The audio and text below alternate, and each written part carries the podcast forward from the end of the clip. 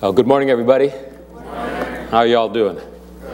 Excellent. So, uh, before we get into Nehemiah's building project today, I want to say a few words about our own building project that is upcoming. And uh, hopefully, you got a letter that looks something like this in the mail from me this week. Probably arrived yesterday, at least that's when mine arrived at my box. So, uh, hope you will take the time to read that and let us know if you have any questions. We're excited to announce a, a uh, congregational meeting coming up two weeks from today. March 5th. And uh, uh, that letter gives all the details about that. If you don't get our letters, that means you're not on the mailing list. We'd love to add you to that. Just uh, uh, let us know on the communication card your address and that you're not getting our mail, and we would love you to, to stay connected like that. So, the elders are recommending moving forward on our facility expansion project. We look forward to sharing more about that with you, but the explanation is in the letter. One significant factor we weighed in making that decision, we've been looking at all options for the last five weeks or so. Uh, we received over $200,000 in new pledges and gifts over the last five weeks, and that's one of the many uh, things that we've been weighing and uh, we want to share with you uh, in the upcoming meeting. So please read the letter, come to the uh, meeting, come to the town hall meetings as well if you have questions. So the congregational meeting itself is March 5th, two weeks from today. There's a couple of town hall meetings, kind of Q&A times, and we'll share a little bit more of the details. On Tuesday, February 28th at 7 o'clock, and Saturday, March 4th at 7.30. That's right after the Saturday night service. And uh, just want to invite you to take advantage of all of those and be praying about all of this as we head toward this uh, big decision on March 5th. So we are back in the book of Nehemiah this morning. And the title I've given to Nehemiah chapter 2 is How to Tackle a Tough Job. How to Tackle a Tough Job. And the reason we're talking about this is because Nehemiah is a fantastic example for all of us about how to tackle the tough assignments that we find ourselves facing in life. So I'd encourage you to pull out your sermon notes or download your notes on your app right now because I want to start by asking you to jot down what comes to your mind when you think about a tough assignment or a tough job in your life. Maybe it's starting a new job, literally a new job, or maybe it's taking on some new responsibilities in life. Maybe it's getting along with somebody, maybe a supervisor or a teacher or someone that sort of seems unfair. Maybe it's losing a friend or a loved one, or uh, repairing a relationship that's been damaged. Maybe it's this deployment that's sort of hanging out there you know you're heading into, or maybe it's raising kids, or living with a difficult person, or working through some conflict. Perhaps it's something else altogether. Just jot yourself a note to say, this is kind of what came to my mind as I thought about this title How to Tackle a Tough Job. Nehemiah gives us some great principles that can help us to thrive and to experience God's favor, God's blessing in the midst of challenging times. So, uh, also, please turn with me in your Bible to Nehemiah chapter 2. If you uh, find the book of Psalms, the big one sort of in the middle, and back up three books, that's where Nehemiah is located. Or if you're grabbing the Bible on the chair in front of you, it's page 398, and that'll help you follow along greatly. By way of review, I want to remind you what we saw in Nehemiah chapter 1. It's been a couple of weeks since we were there. Nehemiah, the man, was a Jewish man living over in the ancient land of Persia. He was the cupbearer of King Artaxerxes. And that means his job was tasting the food and tasting the wine before the king did to make sure that the food and wine wasn't poisoned. So he was kind of like a secret service agent in his day. But in that culture, he was also a trusted advisor to the king. So this was a position of great trust and great influence. And one day, excuse me, Nehemiah learned that his people, the Jews, over in Jerusalem were suffering greatly. They were in a bad situation. They were few in number. First of all, they were surrounded by many enemies. The city wall was broken down in ruins, and they were absolutely demoralized. It was a bad situation. And you say, well, so what? What's, what's the deal with all of that? Well, since Nehemiah was a Jew, and since he understood that Jerusalem is the epicenter of the world from God's perspective, he was deeply distressed by this news. And in Nehemiah 1 4, we notice five action verbs that sort of summarized his response. It says that he sat down, he was physically affected, he, he wept, he mourned, he fasted, and he prayed. And the rest of Nehemiah chapter 1 summarize his prayers. It's a threefold prayer that he offered. He, he worshiped God, first of all. He acknowledged who God is and worshiped God's greatness. He then asked God to forgive them for their sins. And he asked God for a solution to their problems. And as we come to chapter 2 now, this is, understand, this is the answer, the beginning of the answer to his prayers. We're going to see here seven reasons, seven, excuse me, seven lessons about how to tackle a tough job. And here's the first one. We need to wait for the right timing when we're facing a tough job.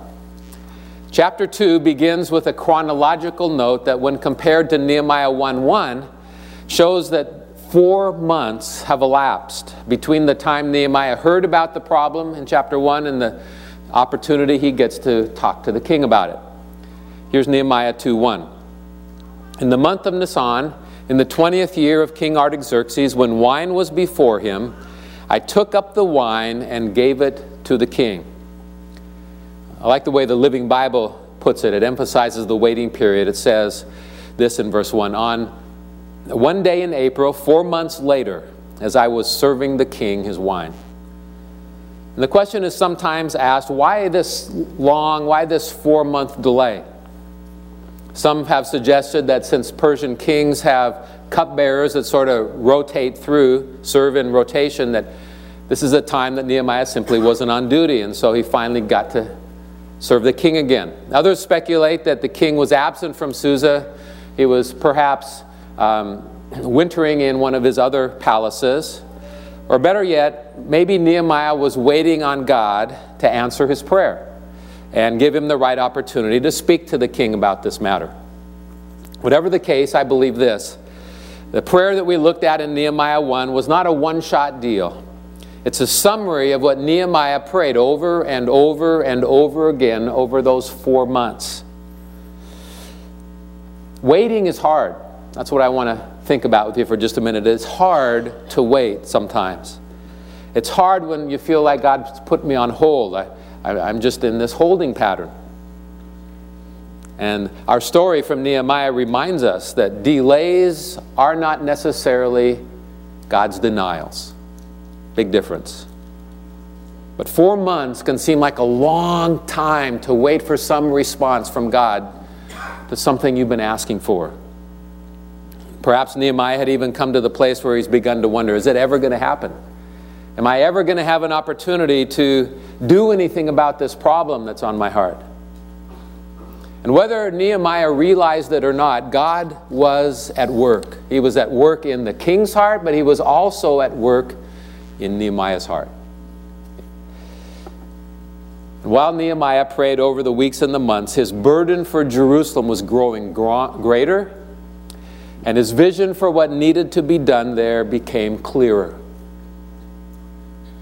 And while most of us hate to wait for things, it's important for us to understand it's awfully important at times to wait, especially when we devote ourselves to prayer. That's the first thing. Here's the second key about how to tackle a tough job. We need to step out in courageous action.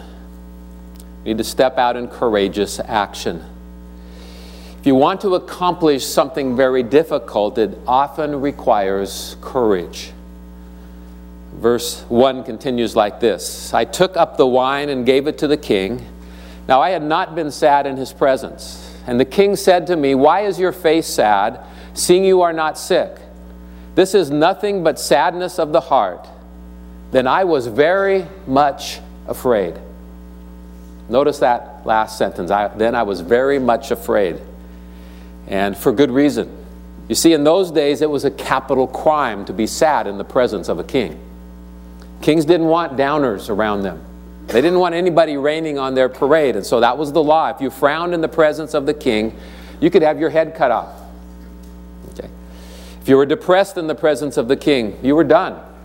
Okay. Notice he says, Now I had not been sad in his presence. So I believe this was a real gamble that Nehemiah was taking. Some people think Nehemiah sort of accidentally let down his guard this day and showed sadness in the presence of the king. Others interpret this as a calculated decision that Nehemiah made to introduce his concern to the king. And I'm in the latter, have the latter view. I agree with uh, John White, who wrote this. He said, If Nehemiah, unhappy but smiling for four months, one day allows his face to slip, I conclude that he does so deliberately. And if he does so deliberately, I also conclude that he has prayerfully decided that a sad face will be the best way of introducing his request to the king. End quote. Think about that. Palace protocol demands the king's servants always be happy before him. And so this probably was a terrifying experience for him, something like a hang glider stepping off a bluff or a, a rock climber stepping backwards that first step off of a cliff while on belay. I've never done any hang gliding, but I did a little bit of uh, uh, rope work on belay. And I knew the guy down below me who was holding onto the rope had me, but, but still. Um, I remember how my stomach was right up there in my throat, and it was terrifying, especially the first time. And I think that's something like Nehemiah must have felt. He, in fact, he admits, I was very much afraid. Understand courage is moving forward in spite of fear. And I want you to see how he did that in verse 3. I said to the king, Let the king live forever. Why should not my face be sad when the city, the place of my father's graves, lies in ruins, and its gates have been destroyed by fire? So there's this myth that leaders are never afraid. Yeah, not so. Courage is moving ahead in spite of fear. I want you to notice what Nehemiah did with his fear. He sort of set it aside and he spoke up anyway, even though he knew it, it might cost him his life. He knew this was his chance to present his plan to the king, and so he goes for it. We must act boldly in faith, even when we're afraid.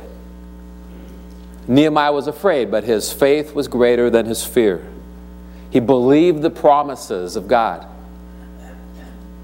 And God gave him both the courage and the words to move forward. He says, I want to honor the burial place of my fathers. And that was an approach that touched the heart of King Artaxerxes for that was a Persian custom. God had prepared the way for Nehemiah, giving him the wisdom and the information and the understanding to touch the heart of the king, to step out in faith with courageous action. Here's a third key about how to tackle a tough job. We need to carefully develop our plan. Carefully develop a plan. In the chapter, the whole chapter really shows that Nehemiah has done a lot of advanced planning and thinking. Verse 4 says this Then the king said to me, What are you requesting? So I prayed to the God of heaven. First, notice that phrase, I prayed to the God of heaven. He sends up this little quickie, short prayer. This is not a reference to the four months of prayer. He's already done that. This is a silent, speedy, on the spot prayer. God, give me the right words. Help me know what to say to the king. And the king says to him, Well, what do you want? You're obviously upset. How can I help? So Nehemiah says, Send me to Jerusalem and let me rebuild the city with your authority. Amazingly, the king's like, Sure. How long do you want to be gone for? Friends, that was the favor of God on him. That was the hand of God. But where did Nehemiah get that boldness? We talked about this a few weeks ago. He, he got the boldness in the reality that God's word promised if my people turn back to me, I will send you back to the land and I will let you rebuild there. And so, really, what brought about the boldness that Nehemiah had that day was the promises of God's word. Nehemiah had been praying. For four months, he'd been praying and waiting for something to happen, and now something happens. Question what else had been happening during those four months while he was praying and waiting on God? I believe he was planning. And we know that by the way he responded to the king when the king said, What do you want? Nehemiah knew exactly what to ask for when he got his chance. Proverbs 13 16 says, A wise man plan, uh, thinks ahead A fool doesn't and even brags about it. And that's what Nehemiah did. He was thinking ahead. He was praying, certainly, for four months, but he was also planning and thinking it through. And the three things that Nehemiah asks for that we see in this chapter are evidence of good planning. First, Nehemiah asked the king for permission, for permission to go and repair the ruins of Jerusalem. And that was a daring request because that was a gigantic task. I mean, what if he failed? But God had placed this burden in the heart of Nehemiah, and Nehemiah was confident that the God who gave him the burden would also enable him to accomplish it. Verses 5 and 6 talk about that. And I said to the king, If it pleases the king, and if your servants have found favor in your sight, that you send me to Judah, to the city of my father's graves, that I may rebuild it. And the king said to me, the queen sitting beside him, How long will you be gone, and when will you return? So it pleased the king to send me when I had given him a time. Before granting permission, the king inquires how long this is going to take. How long do you think you'll be gone? Obviously, he wants Nehemiah to come back. He valued Nehemiah greatly, it appears to me. And so Nehemiah sets a time for his return, and the king says, Permission granted. That's the first thing, permission. The next thing he asks for is for protection. Nehemiah asked the king for protection, specifically letters. That's verse 7. And I said to the king, If it pleases the king, let letters be given me to the governors of the province beyond the Jordan, excuse me, beyond the river, uh, that they may let me pass through until I come to Judah. So he's asking him for letters of protection to pass safely through all of these Persian provinces uh, beyond the Euphrates River. Numerous provinces governed by Persian governors ruled by Persian by by Persia by King Artaxerxes himself. So it's a 800 to 1,000 mile journey, something like that, from Susa, the capital, over to Jerusalem. And he's got to go through all these provinces, and you didn't travel freely in those days. You had to have your papers in order. So we asked for letters to, of permission to go and protection. And the third request was for provision, specifically for a letter addressed to Asaph. That's verse 8 and a letter to Asaph, the keeper of the king's forest, that he may give me timber to make beams for the gates of the fortress of the temple, and for the wall of the city, and for the house that I shall occupy. And the king granted me what I asked, for the good hand of my God was upon me. Nehemiah wanted to get timber, wood, from the king's forest to construct the wall, to construct the gates, and to construct a house for himself in Jerusalem. A pra- very practical request, a practical mind of Nehemiah at work. During those four months of waiting and praying, Nehemiah was also busy planning and thinking through the details. And when the king gave him his blessing, his permission, Nehemiah knew that the reason was God alone. And so off he goes, excited as could be. Another important part of tackling a tough job is being prepared for difficulties. That's verses 9 and 10. He was prepared for difficulties, he was prepared for all possibilities. He wasn't naive. He knew that just because God uh, was giving him a plan and permission to carry it out, it wasn't necessarily going to be easy. And so he was well prepared for the problems that might come up. Verse 9 puts it like this then I came to the governors of the province beyond the river and gave them the king's letters. Now the king had sent with me officers of the army and horsemen. So the king offered to do even more than Nehemiah asked for. He not only sent the letters of protection, he also sent along his soldiers and horsemen to guard him and help him. And things are going well for Nehemiah at this point. And in verse 10, we learn that he comes face to face with some challenging characters. Take note of them in verse 10. Verse 10 says, But when Sanballat the Horonite and Tobiah the Ammonite servant heard this, it displeased them greatly that someone had come to seek the welfare of the people of Israel. Not a whole lot different than today. People today still don't like it when people seek the welfare of Israel, it seems. So, Nehemiah must have been welcomed to Jerusalem by Ezra the priest and others. The text is strangely silent about that, but it does mention these enemies of the Jews who heard about his arrival.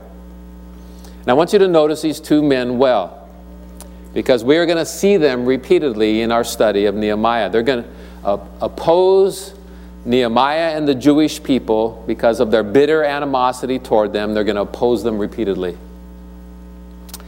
We come now to a fifth key to tackling a tough assignment, and that is to gather accurate facts, get good information. Nehemiah didn't plunge immediately into the work. He didn't even tell everyone immediately why he was there. He, appears to me he rests a few days from the long journey and then he begins to gather the facts that he needs. You see, without an accurate assessment of the conditions, you, you, it's impossible to make a good decision. If you're going to succeed in a tough situation, you have to look honestly at the facts. Let's read about that in verses 11 to 13.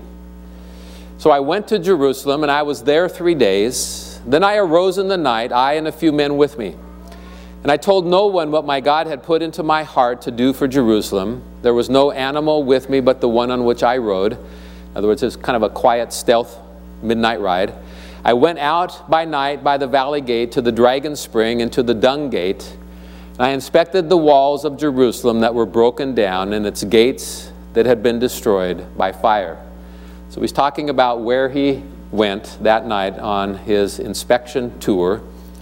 I'm just guessing that the dung gate was probably not a real popular part of Jerusalem in that day. probably not where you wanted to build your house if you had a choice. Okay, just saying. Yeah. Let's continue, verse 14. Then I went on to the fountain gate and to the king's pool.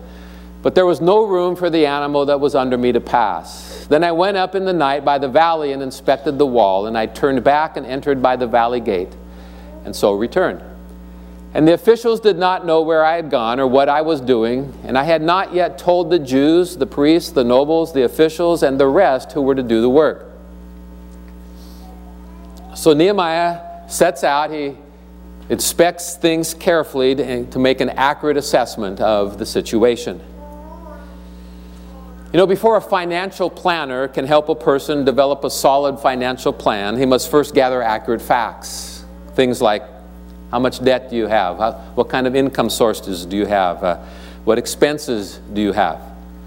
And then he can set forward a solid financial plan. Before a career coach can develop a wise plan for somebody, they must gather accurate facts about what kind of abilities and strengths and skills a person has? What kind of interests do you have? What kind of goals do you have in your life? And likewise, Nehemiah set out to get an accurate assessment of the facts about the condition of the city. I read a great story this week about how easy it is to sort of spin the facts and uh, give a bad assessment of the facts. It's a story about a company that held, this annual inter-office softball party between the marketing department and the support staff, the admin department. And one year, the support staff whipped the marketing department rather soundly. And so the marketing department was sort of taking heat for losing their, their big game that year, taking it on the chin. So one of the spin doctors, one, someone from the marketing department, sort of published this report about the game. Here's what they wrote up and put on the bulletin board. He's, the marketing department is pleased to announce that we came in second place in the recent softball season after losing but one game all year. The support department, however, had a rather dismal season, winning only one game. you know, whether it's about softball or even something a little more important, you need an accurate assessment of the facts. And Nehemiah got that done. That's one of the things that helped him succeed. After doing all of his homework, he goes to the city council and he gives an accurate report to them. And the sixth key to tackling a tough job is sharing your plans with those who can help. It was the former president of Columbia University who once said, There are three kinds of people in the world those who don't know what's happening, those who watch what's happening, and those who make things happen. And Nehemiah was clearly in that third category. There was no more time for weeping and mourning. Remember, the Israelites repeatedly had tried to rebuild this city and rebuild the city walls before, and they'd given up repeatedly. But not this time. Verse 17 says this It says, Then I said to them, You see the trouble we're in, how Jerusalem lies in ruins with its gates burned. Come, let us build the wall of Jerusalem that we may no longer suffer derision. And I told them of the hand of my God that had been, been upon me for good, and also of the words that the king had spoken to me. Words of challenge and words of encouragement. He exhorted the people to action, reminding them that God's hand had been upon him, and therefore God was in their project. He also affirmed to them that he was acting on the authority of the king himself. So, how did the people respond? Verse 18 And they said, Let us rise up and build. So they strengthened their hands for the good work. Let us arise and build. Well, that brings us to the final thing we see in our text today. The seventh and final key to tackling a tough job is to be ready to respond to opposition ready for opposition. Anytime you try to do something significant for God, there's going to be opposition. The enemy will see to that, it never fails. And there was direct criticism of Nehemiah's plan. Look at verses 19 and 20. But when Sanballat the Horonite and Tobiah the Ammonite servant and Geshem the Arab heard of it, they jeered at us and despised us and said, What is this thing that you are doing? Are you rebelling against the king? Then I replied to them, The God of heaven will make us prosper, and we, his servants, will arise and build. But you have no portion or right or claim in Jerusalem. Nehemiah ran into exactly the same problem that Ezra had run into years earlier. There were enemies there, there, was opposition to deal with. The people of the surrounding nations mocked them and opposed them. And immediately fear became a factor to deal with. And I love how Nehemiah stepped up to the plate and responded decisively. It may have been a, a, long time since the folks in Jerusalem had someone that stood up to their enemies. It might have been a long time since they had been reminded that they belonged to God and Jerusalem was God's city, it was their city. And they heard Nehemiah's claims and they were stirred by his courage. I want to summarize the chapter with four truths, four important principles for today, and these are on your notes as well. Here's the first principle praying and waiting go hand in hand. There are going to be times in your life where you're praying and you're asking God for something, and it just seems like it's taking a long, long time. Praying and waiting go hand in hand. You've never really prayed until you've learned to wait in prayer and to wait in faith until you've learned to let God take care of changing the heart that you can't change. Let God take care of the heart of the king, so to speak, for God alone can do that. You know, every one of us has to deal with authority figures in our life. Be it a king or a commanding officer or a boss or a supervisor or a teacher or board of directors or a ministry leader or government, a parent, a husband, what, whatever. And sometimes we look at that person in authority over us and we feel like it's impossible, they're never going to change. We have to learn to rightly respond to people in authority over us and to wait while we trust God to change their heart. Proverbs 21:1 is a powerful truth for us to claim. It says, The king's heart is like channels of water in the hand of the Lord. He turns it wherever He wishes. Channels of water here refers to irrigation ditches that run from reservoirs to the dry, thirsty flatlands that need water to live. Irrigation canals are very common in, in Israel even today. Perhaps you've seen those kind of irrigation canals over in eastern Washington or some other part, arid part of the country. Typically, they, they use series of canals and valves and gates, or maybe a ditch rider with a, a shovel who, who changes where the water goes from one uh, canal to the other to the right place, to the right field. How many of you have ever heard of a ditch rider or seen a ditch rider? A few of you have. When we lived in Colorado a number of years ago, we owned three acres of land uh, that had four irrigation canals running across it. Of course, that was great fun for our kids who were young and growing up And, uh, but these uh, canals w- were there because we lived in the high desert. And on the, uh, the mesa above us, there were 250 reservoirs, and the canals went all over the uh, countryside, bringing the water down to the apple orchards and the fields below. So uh, ditch riders and ditches were super common there. And our church happened to be right next door to the water office, the water commissioner's office. And Dick, the water commissioner, was a friend from church. And uh, he told a lot of stories to me over the coffee breaks that we had over the years about uh, ditch riders and water fights, and actually people who got killed over water rights in that area. So, definitely a different part of the world than Western Washington, where we don't suffer a lack of water usually. So, what does Proverbs 21:1 tell us about getting along with our superiors and about God's rule? It reminds us that the same heart that breathes out decisions is in God's hand. In other words, God is sovereignly control of them. Nehemiah just happened to work for the king of Persia. And there's a saying that goes like this don't try to change it. It's, it's like the law of the Medes and the Persians. In other words, it's impossible to change. See, King Artaxerxes had a reputation, and Nehemiah knew it. And so he waited and he prayed, and God went to work on his behalf. Friend, what is true of kings is true of the authorities in your life today. God has their heart in his hand, and he can turn it, he can bend it however he wants. So pause momentarily and sort of rivet that thought in your heart right now. Nehemiah was waiting in prayer because he knew that that was the best way, really the only way for the king's heart to be changed. In fact, back in Nehemiah 1:11, he prayed this. He said, "Give success to your servant today and grant him mercy in the sight of this man." Nehemiah knew that the same king, just years previous to that, had, had, had made a royal decree that made it illegal to rebuild the city of Jerusalem. So he was on the, at the mercy of God to change the king's heart. That's God's work.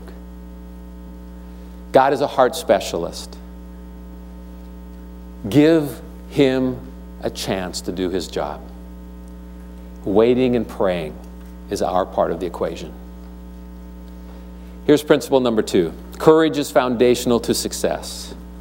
Courage is foundational to success. Remember how afraid Nehemiah was when the king recognized his sadness? What did he do though? He went right ahead and he asked the king for permission to go to Jerusalem and rebuild it. How did Nehemiah get that courage? I want to mention another example to answer that an example of a courageous man that actually Gus brought to our men's class a couple of weeks ago. Thank you, Gus. It's General Joshua in Joshua chapter 1. Remember that Joshua and Caleb were two of the spies Moses sent into the promised land to spy it out. And the, these two men came back with the faith to go in and conquer the land. They were the ones who said, with God's help, we can take it.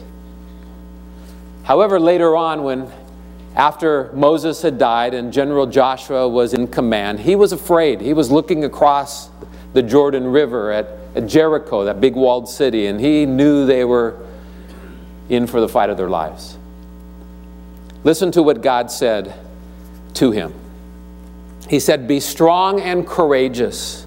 Do not be afraid and do not be dismayed, for the Lord your God is with you wherever you go.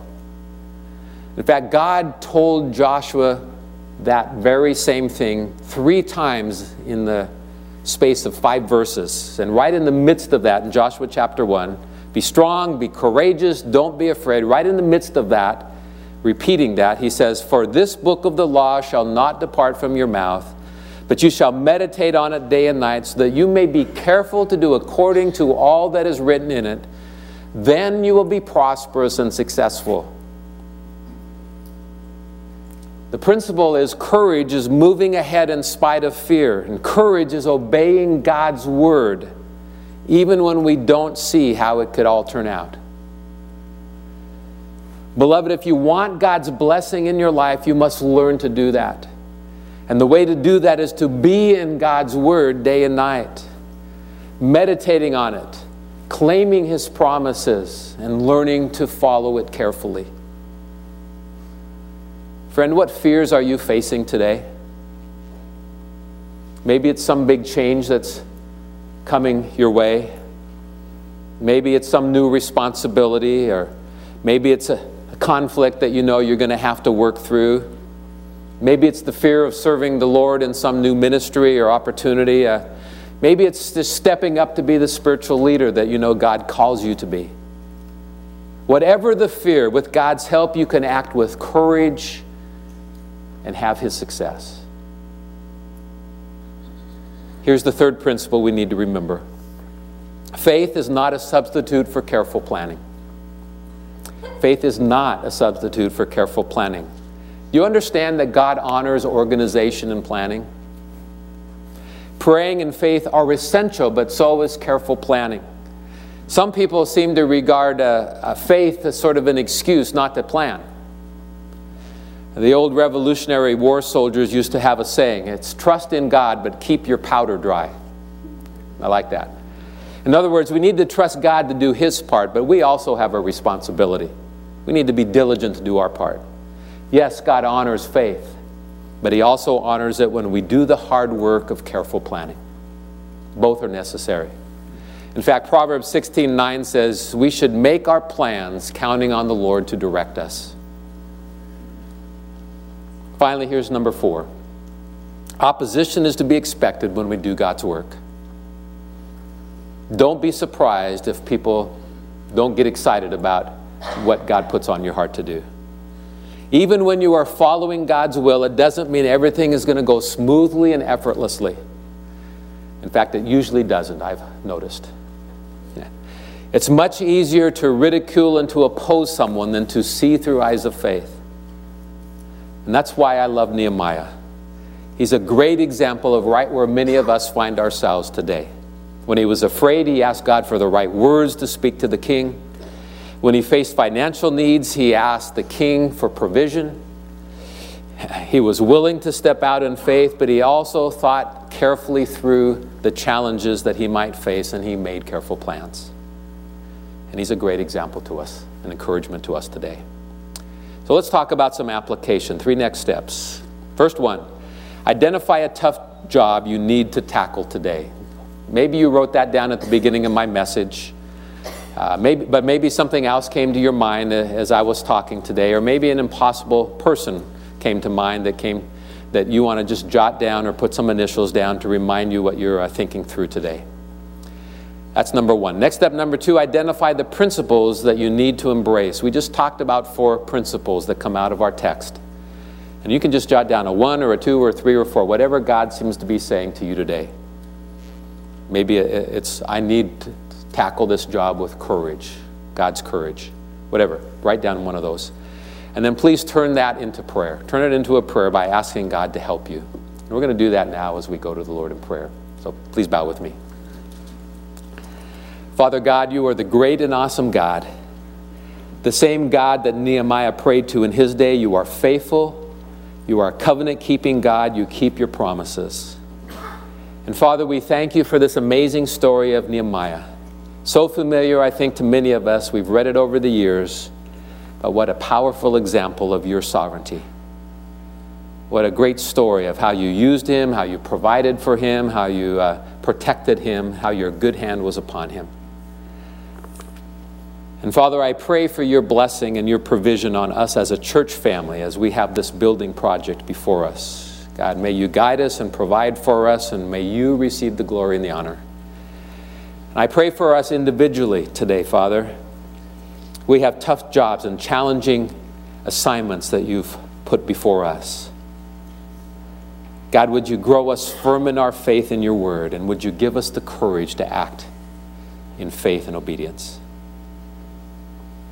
And Father, maybe there's someone here today that hasn't taken that first step of faith to trust in Jesus for the forgiveness of sin. Friend, if that's you, I offer, I close with this invitation prayer. You can just pray silently in your heart of hearts if this is your desire today to receive God's forgiveness and begin a relationship with Him by faith. Just say something like this Father, I, I need your forgiveness. I, I've sinned against you, and I confess I can't overcome that by being a good person. I need your forgiveness through faith in Christ. I, I, I put my faith in Jesus Christ, his death and resurrection for me today. And I receive that gift of faith by faith today. Father, we love you. We thank you for your goodness and for your work in our lives. And we pray these things in the strong name of Jesus Christ. And everybody said, Amen. Thank you.